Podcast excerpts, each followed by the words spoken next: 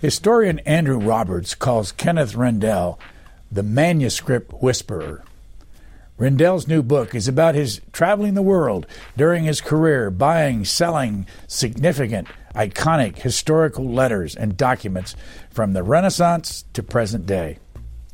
The title of Ken Rendell's book is Safeguarding History, Trailblazing Adventures Inside the Worlds of Collecting and Forging History.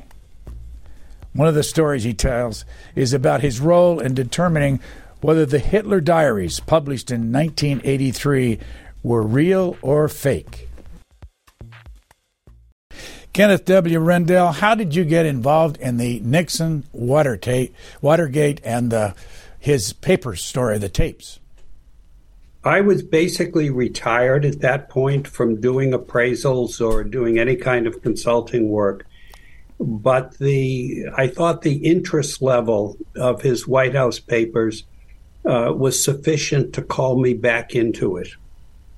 I had told his lawyers that I would only work on it for two weeks because I just couldn't take any more time out of my business, and that I thought I could settle this with the Department of Justice within that two-week period. What did they want you to do? Well, I needed to come up with a fair market value.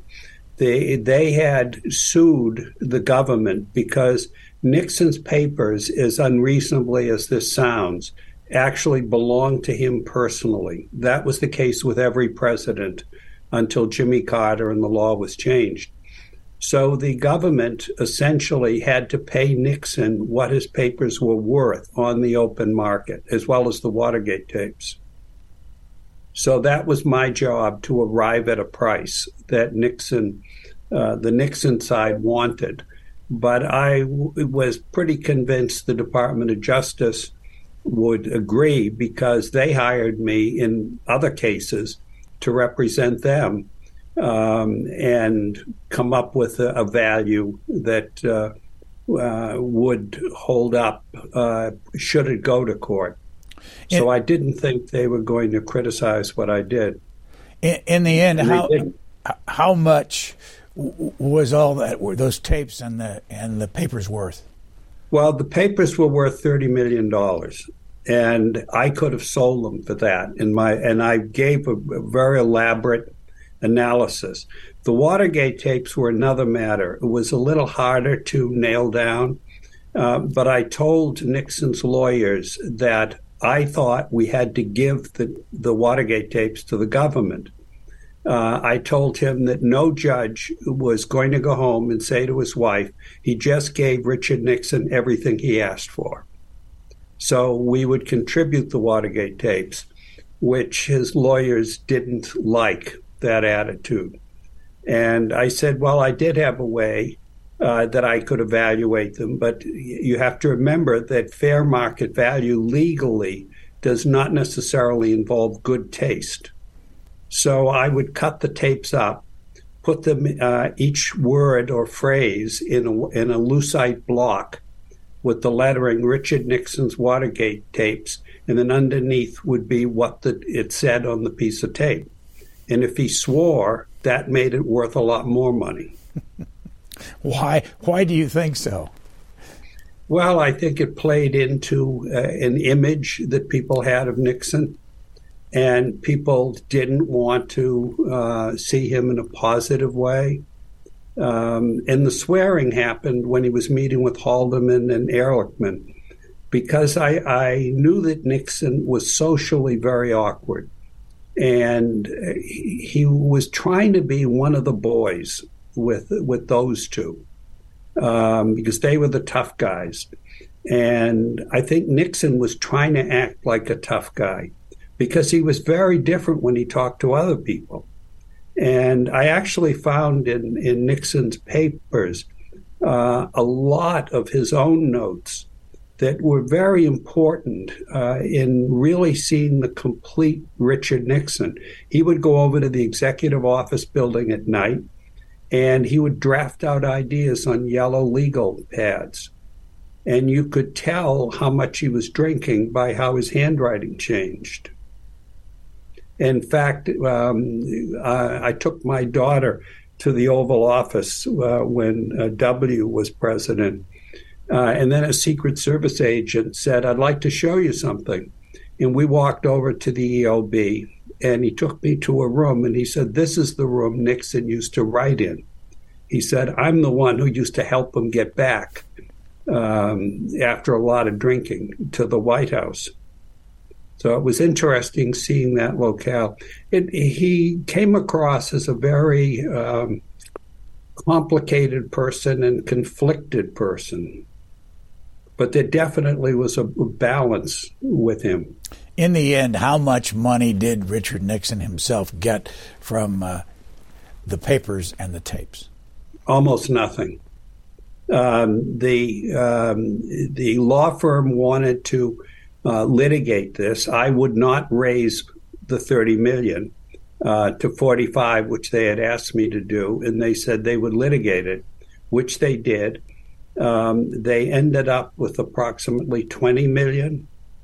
Um, the case was settled after long litigation, long, expensive litigation, um, and the law firm got about half, approximately half. Um, it was it's in my book, the exact figures. Uh, the Nixon family got almost nothing. The the Nixon Library didn't get that much, so it um, they should have. Um, given me the chance to settle at thirty million dollars. I think this is the one where you said the lawyers got over seven million dollars. Yeah, it, it, it was pretty staggering. So how do you determine, what's your philosophy? I know you talk about this in your book, about what something is worth. Well, it's, it starts with how important is the person and how important is the subject area. So if you have uh, Supreme Court uh, justice who was important, like Marshall or Jay, um, and you get an important manuscript, you have a, a potential uh, client base of lawyers. And lawyers who generally make good money uh, will make legal things more valuable than, say, religious uh, pieces. Um, because there, there's never been that much demand for religious leaders. I'm not talking about Martin Luther or John Calvin, um, but almost everyone else, including popes. Uh, so the area is important, and the importance of the person to that area. Then what they say in the letter uh, is very important. Uh, while I, I've sold Jefferson letters for twenty thousand dollars, I've also sold one for a million dollars. And that kind of range can happen depending on the on the importance of the content. In the Jefferson letter at a million dollars, he said the most important part of the Constitution is freedom of religion. And then he explains why he considers that the most important part. What were you asked to do for Jackie Kennedy? Um, I didn't do anything directly for her. We knew her. Um, she was a client in our New York gallery, um, and her her son, uh, John F. Kennedy Junior, uh, was a client, and Caroline was a client. So we were. Fr- I was friendly um, with them, but I was involved in a very complicated situation. When uh, Bill Manchester wrote Death of a President, he had um, hundreds of hours of tape recordings of interviews with her. She and Bobby Kennedy had selected Manchester, who knew John Kennedy from World War Two, uh, to write the definitive book and the only one they would be interviewed for. And the she felt that she was too open and too personal, and she wanted what she said taken out of the book. Um, they, there was a lawsuit. I'm not sure whether it was filed or not, um, but interestingly, Dick Goodwin uh, was the lawyer. Uh, he was a private practice lawyer. He, he worked for John Kennedy and L B J, but he had graduated at the top of Harvard Law. And Dick Goodwin represented her, um, and they came to an agreement with Manchester to delete parts of the book. uh, those parts and everything about negotiations was put in a sealed box uh, to be opened in one hundred years at the Kennedy Library.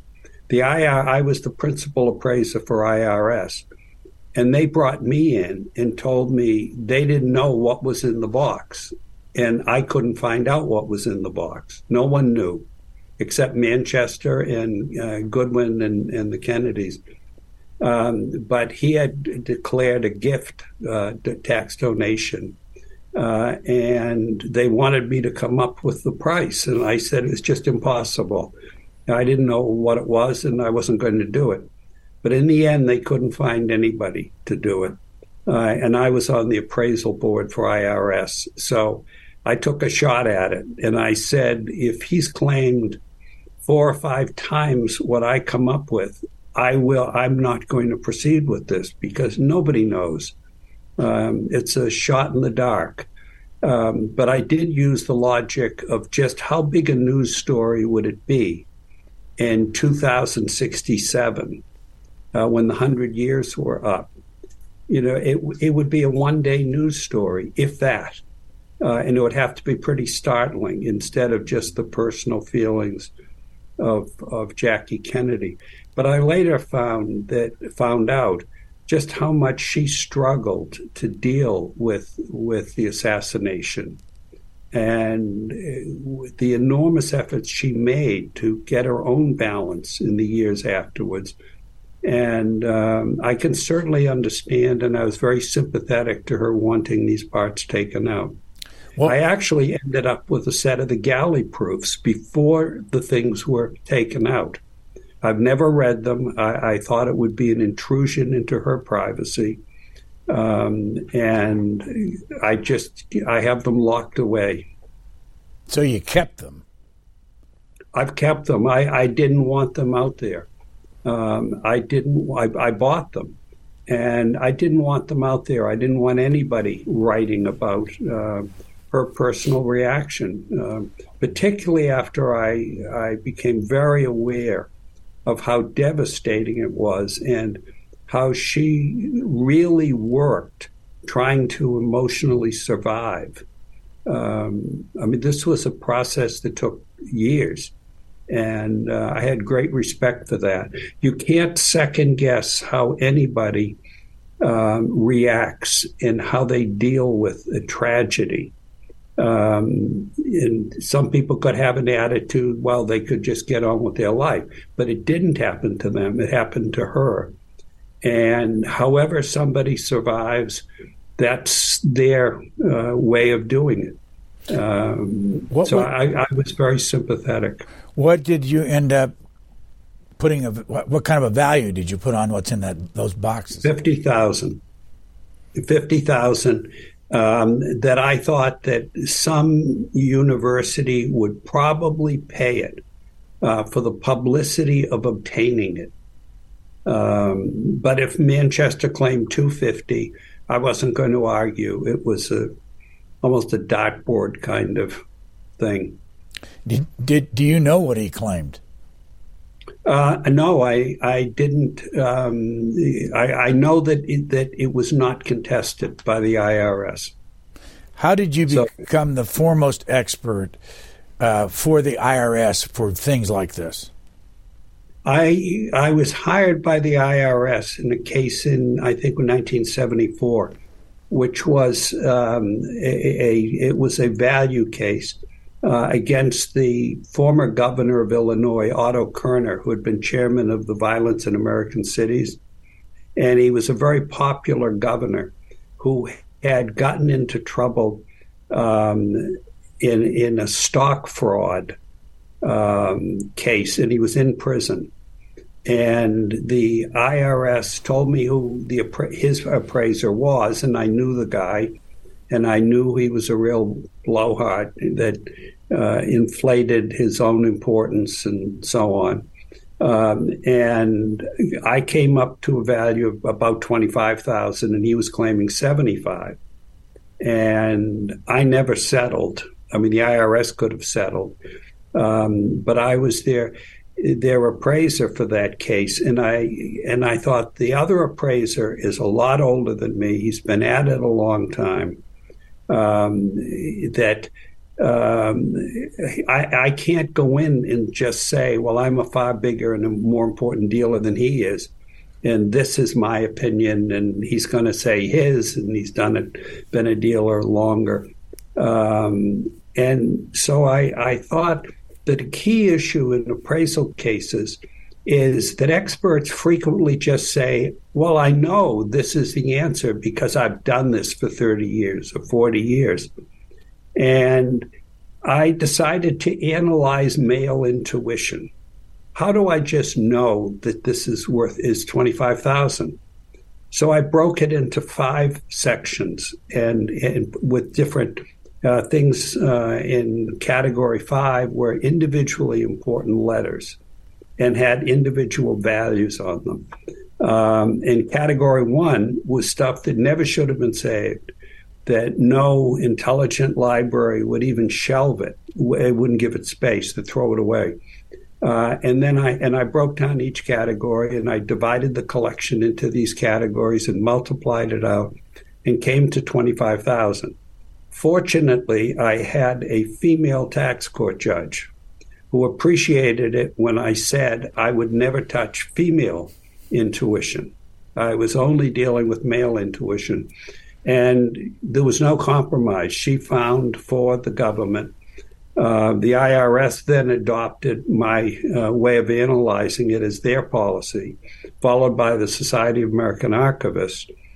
So it, it came out, it put me on the map. And uh, very rarely were appraisal cases won either way. The judge would be kind of bewildered uh, and would split it down the middle, half halfway between. And I didn't have that happen. I did another case against the I R S and, and won that case um, by with logic. You know, you really had to show people how you did things. Um, you had to demystify this business um, of how you arrived at a price. I, I did that with Nixon. Um, it wasn't a guess. That was the thirty million dollars was the maximum money available. I went over the lists of who donated for the Nixon Library, which raised thirty million dollars. And I knew quite a few of the, of the people who gave big money. And I called them and I said, how much more would you give if if I had his papers for sale? And and I extrapolated it. So that's why I thought I would have prevailed with D O J. Um, and I always found in, in going to court, you had to be extremely careful. You had to be paranoid that you've missed something. Um, and and and I describe in the book the anxiety I had um, every time uh, with with um, being cross-examined and saying something that somebody then, you know, it's like, how much time did it take you to arrive at this opinion? Whatever you say, it's a trap question. You know, if you say three days, well, you know, can you explain to this jury you only spent three days while this man's life is on trial here? Well, three days for an expert like you, you must have been very un- unsure of yourself. So there are a lot of trap questions. Uh, and I, I was very careful, but I really followed logic uh, as to how I arrived at things. And I wanted to demonstrate things so other people, a jury or a judge, they fully understood it. They they weren't just going on my reputation, um, that it was logical. Uh, and treat people as intelligent people who want to know. And uh, they don't want to hear, you know, well, I'm Ken Rendell and I I sell all this material and um, and I do very well, so wonderful, agree with me. You know, I don't think that uh, it's not. It was never my style, so I had a very good record. There's a picture on the front of your book of the Kenneth W. Rendell uh, storefront. I assume that's on Madison Avenue in New York. Yes. Do you still yes. have? You had stores in, in Tokyo and others. Did you still maintain these stores? Um, we closed New York a few years ago. The the Carlisle Hotel was our uh, landlord. And when our lease was up, there was a new owner of the um, Carlisle, and who had paid a record price. And they wanted to raise everybody's rent, and they did. And they raised ours four and a half times what we were paying. And as I told them, even if I forged everything, we couldn't pay that kind of money uh, to be on Madison. If I had no cost of goods sold, and um, it it was it was unfortunate. We we really enjoyed the interaction with people coming in and being amazed that they could get a letter or document of a hero, of an author that was important to them. We we it was exciting to be in there. Um, and because people never thought they could find something, and then they find it's two thousand dollars, you know, or twenty five hundred. It, it's much less than they imagined. Um, it, it was very satisfying, um, the the reaction, and we developed very good customers uh, in New York and and from other places. I know you're in Paris now on a trip, but you live where? Uh, in Boston. Did you grow up in Boston? Yes, to the degree that I did. What do you mean by that? Well, I just mean I still have an, an, an attitude of being very excited about what I do. Um, and I've been in this sixty-three years, and I am just as excited now reading um, an interesting letter, the insight that it brings you to. Um, it, it, um, it this has been a fantastic career to be in, and uh, I've never lost my excitement for it. Why did Bill Gates ask you to build him a library? Uh, he, Bill Gates was unusual in that he um, was the least pretentious person you could imagine. He was nothing like what the book said about him or people told me about him, because all of them were talking about him uh, in a business context, not a personal context. And I was part of his personal life. He was building a new house. Uh, the, we had built libraries and collections for other people um, in in the in computer world, the internet world. Um, he heard about me um, and then uh, saw a segment on the Today Show. Um, I was uh, talking to Brian Gumbel about a collection of presidents that I had for sale. And um, Gumbel was very particularly interested. He asked me to stay through the commercial break and then continued. Um, and he apparently saw this. And that was the, and he asked me to come to Seattle to talk to him and Melinda. Um, and they, um, as I said, he was the lead. He, he constantly said, well, he didn't know. And I had to remember that he never finished college. And that was really very charming, you know, and he wanted to know. Uh, so I really had uh, an excellent uh, experience with them, with both of them. They, their interests were different. Um, I never go into details, but she read a lot of literature. Um, and he he knew um, the history of mathematics and development of, in, in science extremely well. Uh, he knew the personalities better than I had known, but knowing that I could be challenged uh, with what I would consider obscure people in the in the common knowledge. But then he asked about people that I had learned about, and I could um, discuss them. Um, and, um, and and one person in particular that I had studied, Carl Friedrich Gauss, um, and he asked me about Gauss and what could he get of Gauss, and I had the and I knew the answer, so it was a very good uh, um, experience. How many books was he looking for, and is there any way to uh, give us the kind of money that was spent to get them there? And how did you put this together? And when, what year was it? I think it's late nineties.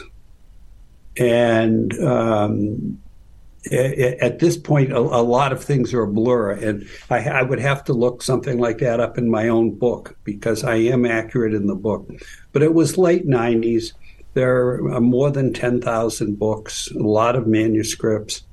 Um, I honestly don't have an, I don't know the how much money was involved. I never added it up, and I would never disclose it if I did know.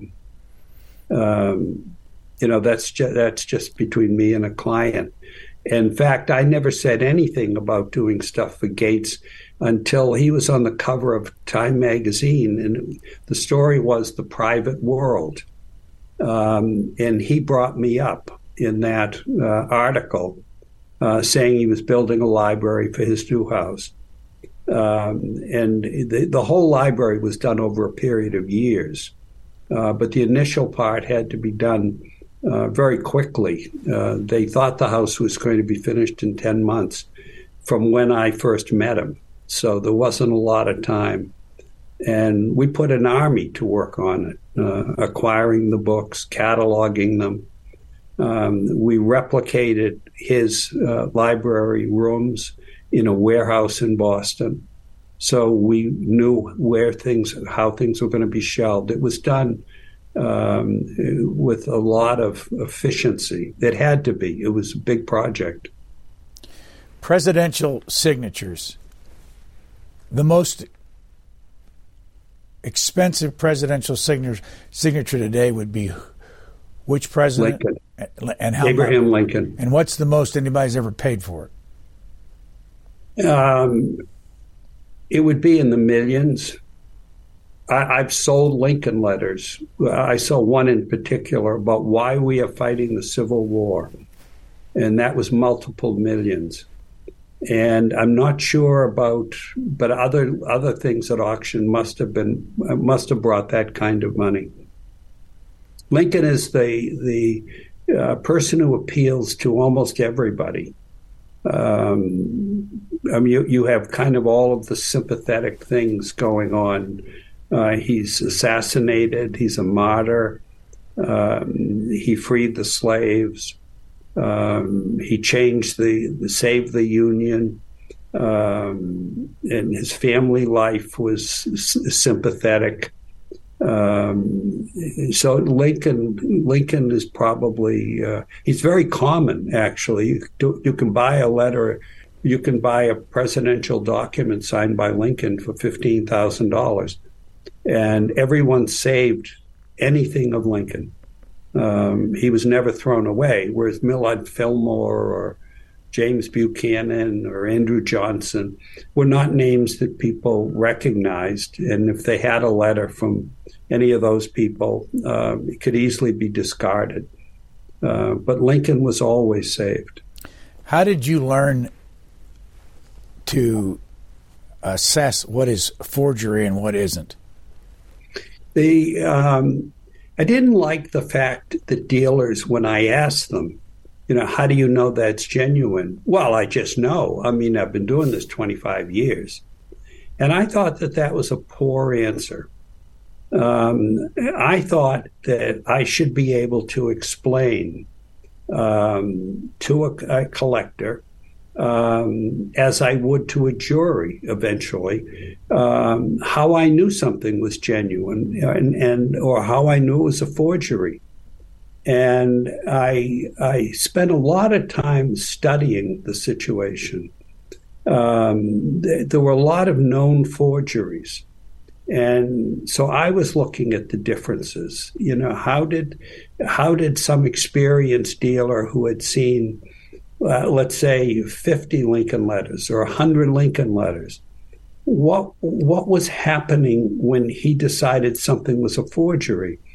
Well, well, he says, I just I just know, or it's the same as, well, it's my intuition. Uh, in fact, he had all these images in his mind, and he was very quickly, in a nanosecond, uh, looking at the handwriting on something and reflecting off of having seen a hundred images that are in his mind, or that the paper isn't right. Well, the paper's a little different color than, let's say, than Lincoln ever wrote on. Um, or it's the wrong size paper. Uh, he always wrote on relatively small paper, unless it was a very important letter, and then it was always on state printed stationery. So there would be things that would tip people off, but they didn't really know how they knew. And um, I did a book in nineteen ninety-four called Forging History. Uh, and the, the photographs are through my microscope. Uh, and step by step, I took apart forgeries so that the, the viewer, the reader, uh, could see what I was seeing and how I was arriving um, at my opinion. Um, because in, if if you do something, and I was not a for-hire forgery expert. What I sold was genuine and guaranteed genuine, but I, I was not looking for cases uh, to be involved in uh, because it takes a lot of time if you're going to explain everything, if you're not going to just say, I know the answer. Um, and um, when I did the Hitler diaries, I knew instantly that it, that it was fake. In fact, it didn't look anything like Hitler. And Newsweek had gotten some copies um, of Ger- it was just German handwriting. And I sent back a message to Stern Magazine. And I said, you know, what is this that you sent? I mean, it wasn't even close enough to realize that it was a forgery. Uh, I didn't know what the point of it was. I didn't know who supposed or, or who wrote it. But my job at Newsweek was to prove to the public whether it was genuine or whether it was forged. And that was the crucial issue, that a reader of Newsweek um, would be convinced. They would know what I saw that made this absolutely a, a fraud. Um, the, the bigger issue for me and what Uh, I took away from all of this, I was absolutely amazed of the power of positive thinking in all of these forgery cases. Um, the the experts weren't that good, um, were really not good at all. I mean, everyone authenticated Jack the Ripper, Mussolini, um, all these things had a lot of people authenticating it, and they weren't that skilled. Um, And but the executives at these companies went for these things hook, line, and sinker. And it was the the forgers who were really clever because they set these up um, with the victims in mind. Um, and they succeeded within the first round. Everything got authenticated. And there were different, uh, uh, th- I mean, the Hitler Diaries was the worst. Um, because you had all these experts who weren't experts, and you had historians who knew nothing about handwriting saying they were genuine. And where, one of my requirements was I wanted an historian of the Third Reich to go through the contents of the diaries and tell me what was in the diaries that did not appear in any published work. And nobody did that.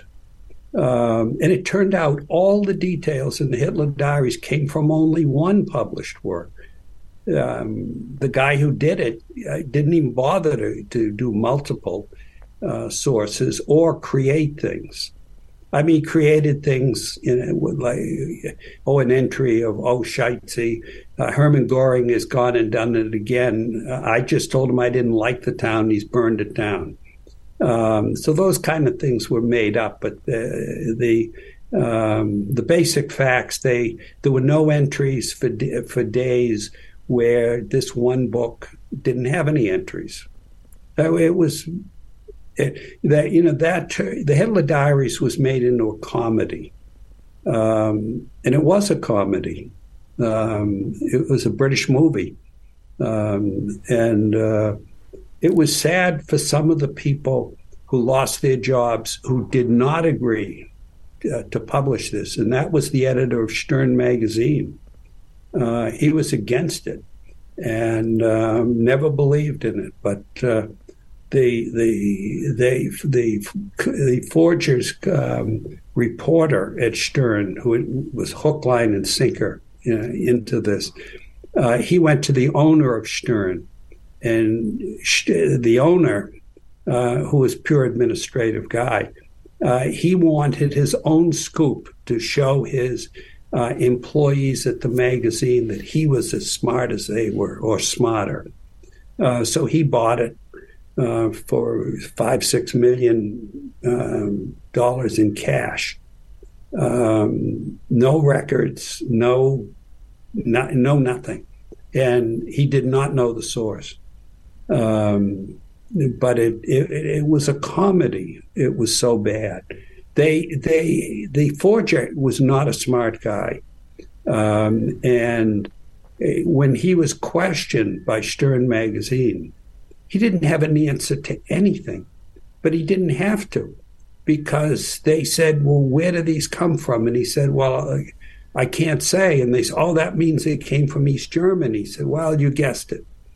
And, "Well, how you how are you getting them out of East Germany?" Well, he couldn't tell them. And they said, "Well, it must be a high official." And they answered all their own questions. Um, it really is a it was a comedy. Uh, did did Stern publish the diaries?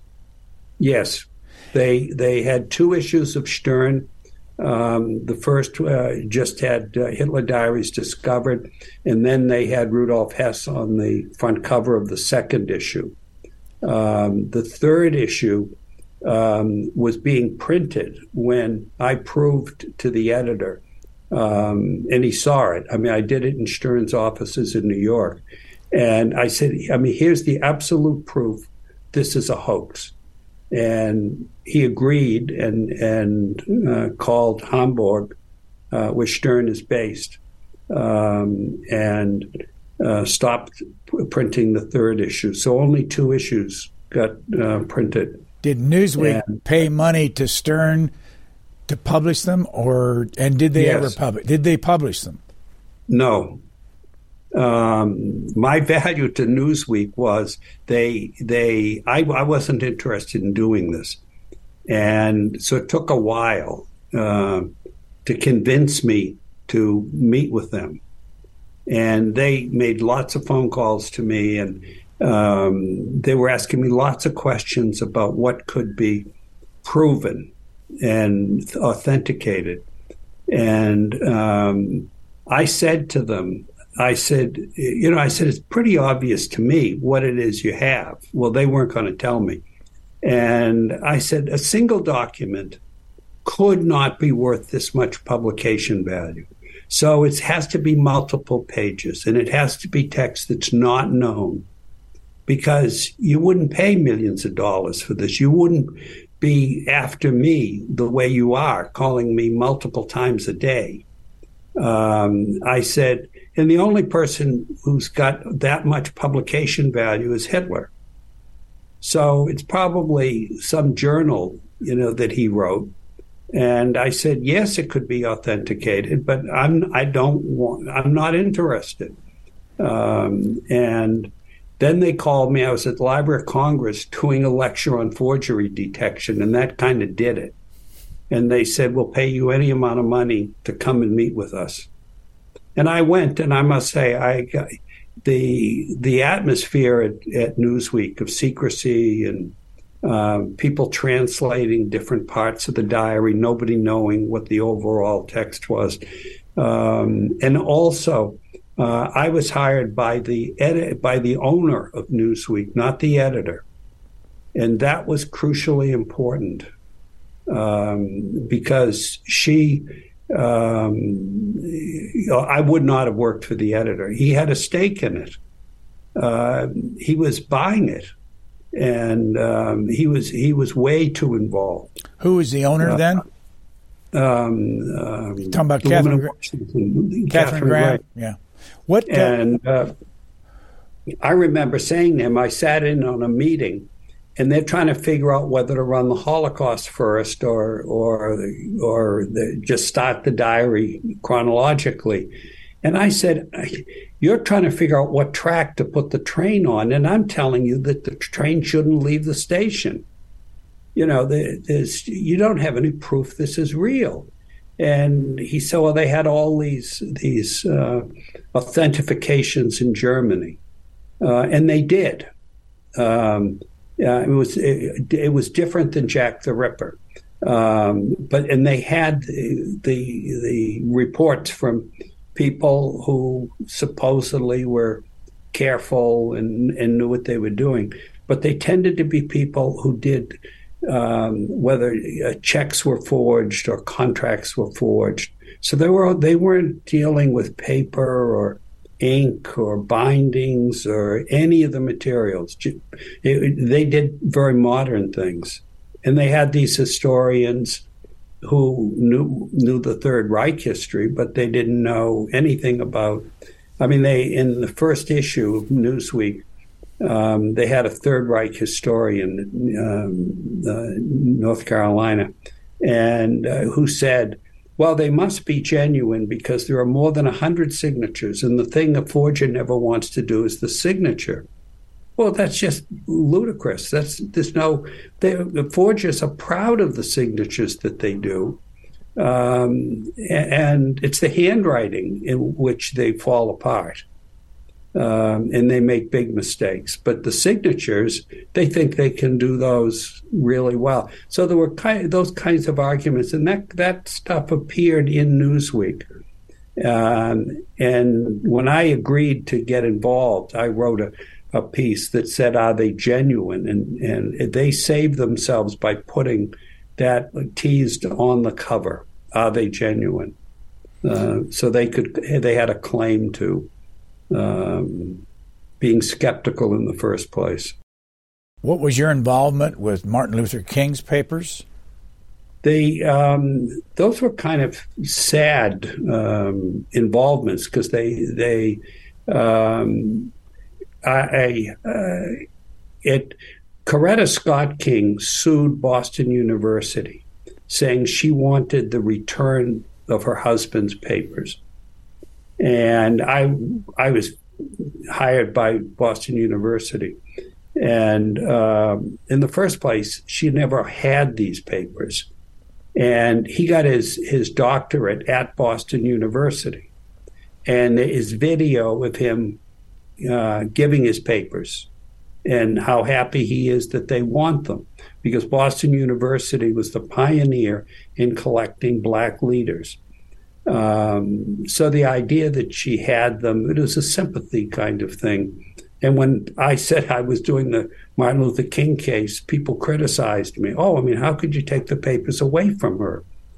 Um, and Then they claimed that they, they were not uh, stored archivally correctly. And so I, I I wrote the report, and I was the expert on archive archives. And that um, and she lost the case, that Boston University owned them. And it was a civil trial. And uh, I was involved uh, when Sotheby's offered me um, what they call the Martin Luther King collection at thirty million dollars, and they expected I would tell Bill Gates to buy it, and then he would donate it to the King Center. And I went through the inventory, and I thought it was worth a million or a million and a half, not thirty. And I asked Sotheby's that I wanted to meet the person who came up with thirty million. I wanted to hear how he, and that was something I always did, to try to forestall uh, legal Um, uh, action, because once you have the lawyers in, a lot of lawyers don't want to settle it, not in their personal interest. And um, it turns out that Dexter King wanted thirty million dollars, and that didn't mean that Sotheby's thought, they just, they were offering it for sale, um, and they had no involvement in the price. Um, but he ended up getting that uh, because the Black Caucus Um, got it through Congress, and Dexter got the thirty million, and then his siblings all sued him. But that was another part of the family dynamics. Then when Coretta Scott King died, um, I was way out of the uh, consulting business, but the Atlanta office of I R S called me, and they had scheduled tax court uh, to challenge her estate appraisal, um, and Um, they had claimed uh, a three million dollars value to her Martin Luther King papers. And because of what Dexter had gotten, Uh, they thought this was a huge undervalue. And I said, well, I, I, I'd read the appraisal um, and let's see where we're going. I read the appraisal and the stuff was worth fifty or one hundred thousand at the most. Um, had a lot of books that were sent to him. He didn't buy the books. He didn't ask for them. Um, had uh, tons of Christmas cards sent to him. Uh, had very little value. Um, and I said to the I R S, are you now going to tell them that, you know, it's worth fifty thousand, not three million? And they said, no, uh, that wasn't their responsibility. And, and I couldn't, because I had done this for the I R S. And, um, but I, all, all of the cases, it, when I, when I first went through King's papers, it was just incredible. I mean, these were were sermons he wrote uh, to deliver in the Boston area when he was at Boston University, and and the power of, of his notes uh, was tremendous. It really was wonderful um, to read them. So it was just really unfortunate that the the family of a really great person like that. Um, that the, the children had some such bad family dynamics. You know, one sells them, gets, you know, is highly political situation, gets a lot of money. Then the siblings all come in that he had no right to sell them without them.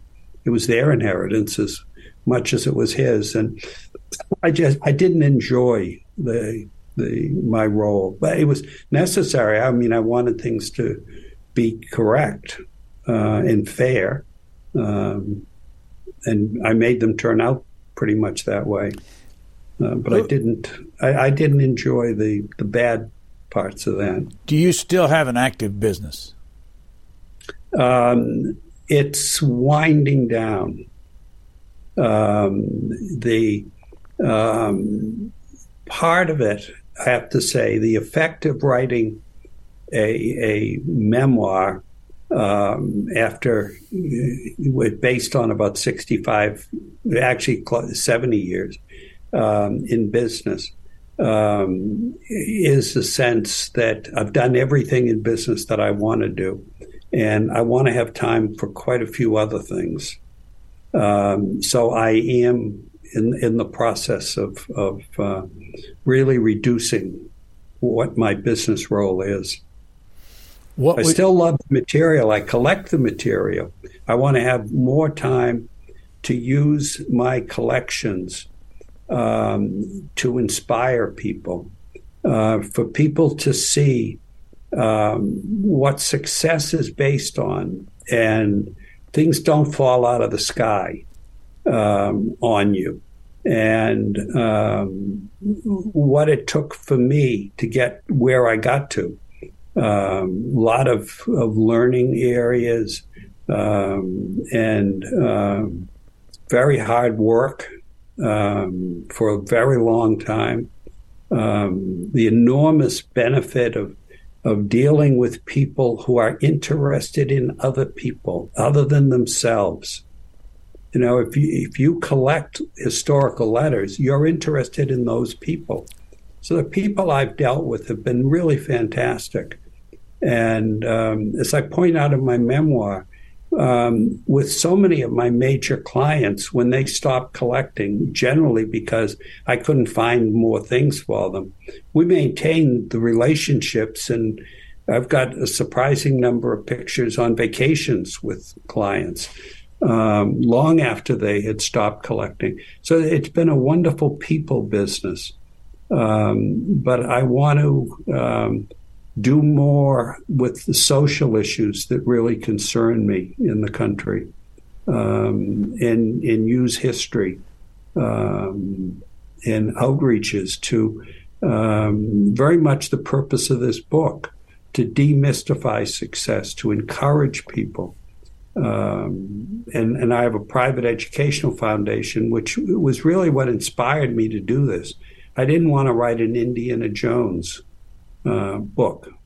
Um, and I would say that it's it's Indiana Jones adventures, but it's also who Indiana Jones is. Um, he's that guy running in front of the big ball coming out of the cave in the first Indiana Jones, which frequently I felt like I built a a business that was that ball. And um, it was bearing down on me um, because I got involved in so many different things and, and different places. But I really want to um, get into some of the big concerns that I have in life and uh, and to, to whatever degree I can make a difference with them. Let me ask you about a couple other people you talk about. Uh, you know, for years, if you went to the Book of the Month Club and you subscribed, you got the Will and Ariel Durant eleven volume series on civilization. What was your relationship to those two? They um, and I, I was very aware of that, and I was very aware of the of the the fact that other authors really put them down, and because they had cheapened history and they were they were a synthesis of of history. And I went representing a university um, who wanted to get their papers and all their research materials. And um, the the two of them were really different from each other. Um, during the day, uh, Will would be writing and wouldn't talk to me, but Ariel would t- talk to me nonstop uh, about how great her husband was. And But at five o'clock, he would quit writing, and he and I would go. They lived in the Hollywood Hills, and at five o'clock, he and I would go walking together without her. Um, and then, and he would be very serious. Um, it, things started to collapse when Ariel was grilling me, and I knew this would happen. Uh, and she wanted to know how I would arrive. How did I arrive at values? And I said, well, you know, I have to make comparisons. Well, I had a, a manuscript of Jean-Jacques Rousseau, a handwritten manuscript, had been broken up here in Paris. And you could buy pages, which I did, for, for a relatively small amount of money. And I said, well, I, you know, have to make comparisons uh, with other people. And I said, uh, Jean-Jacques Rousseau comes to mind. And she said, no, there's only one person you can compare my husband to. And I said, who's that? And she said, Jesus Christ. And I knew I was in trouble. And um, she just thought everything was priceless. And that meant really priceless. I mean, there was no amount I could have come to. Um, I, it's a wonder they were married. I mean, she was highly aggressive and assertive, and he was, um, but you know, the the thing that I really liked with their collection that made it valuable was his research materials. If an author um, with history keeps all their research materials, I view it, depending upon the quality of what they've saved, um, as being a gold mine for other people to use all those research materials and come to other conclusions uh, or other variations on it. And uh, I really enjoyed him. The, the tragic thing is um, they didn't give their papers. Um, they both died with very close to each other. And their kids sold everything in a lawn sale. And everything disappeared from their archives. I mean, it never went to anybody. And um, it was just scattered in literally a yard sale. The kids had no appreciation, didn't know anything about me. And uh, that was something that really ended poorly.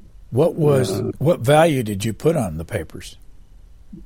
I don't remember, but I mean, it would have been a couple of hundred thousand, three or four hundred thousand. I mean, it, which was really good value. Um, and um, I knew that it would could also be, you know, someone else would take the attitude, well, they were Book of the Month Club people. Uh, he just did digests of what other people wrote. And there was a fair amount of truth in that. Um, but his research materials were, were really good.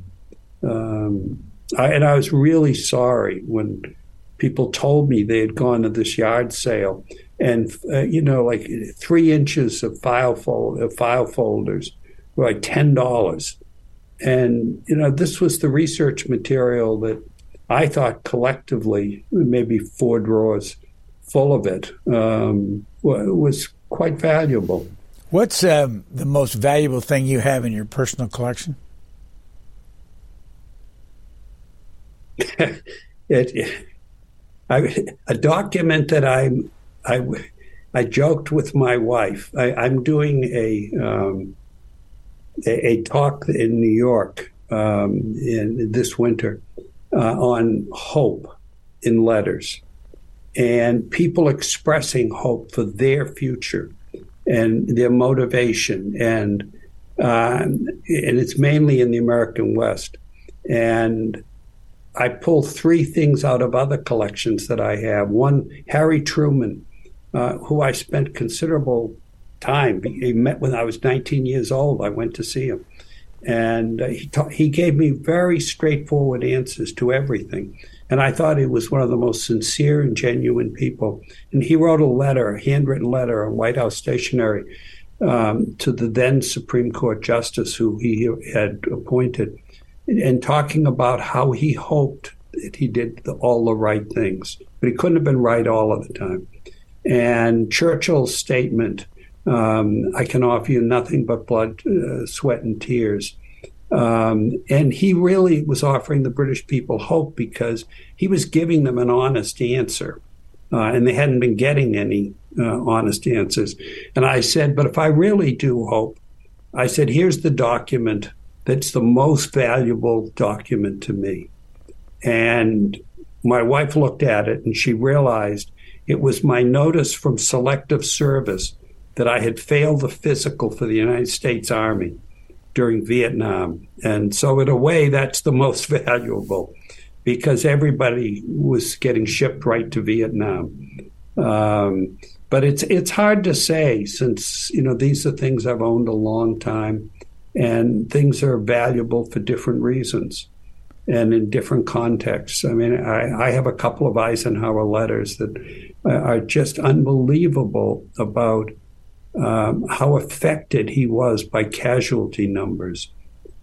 But he couldn't let his decisions be influenced by that. And he could do the best he could to prevent casualty numbers, but he had tears in his eyes every day when he looked at that number.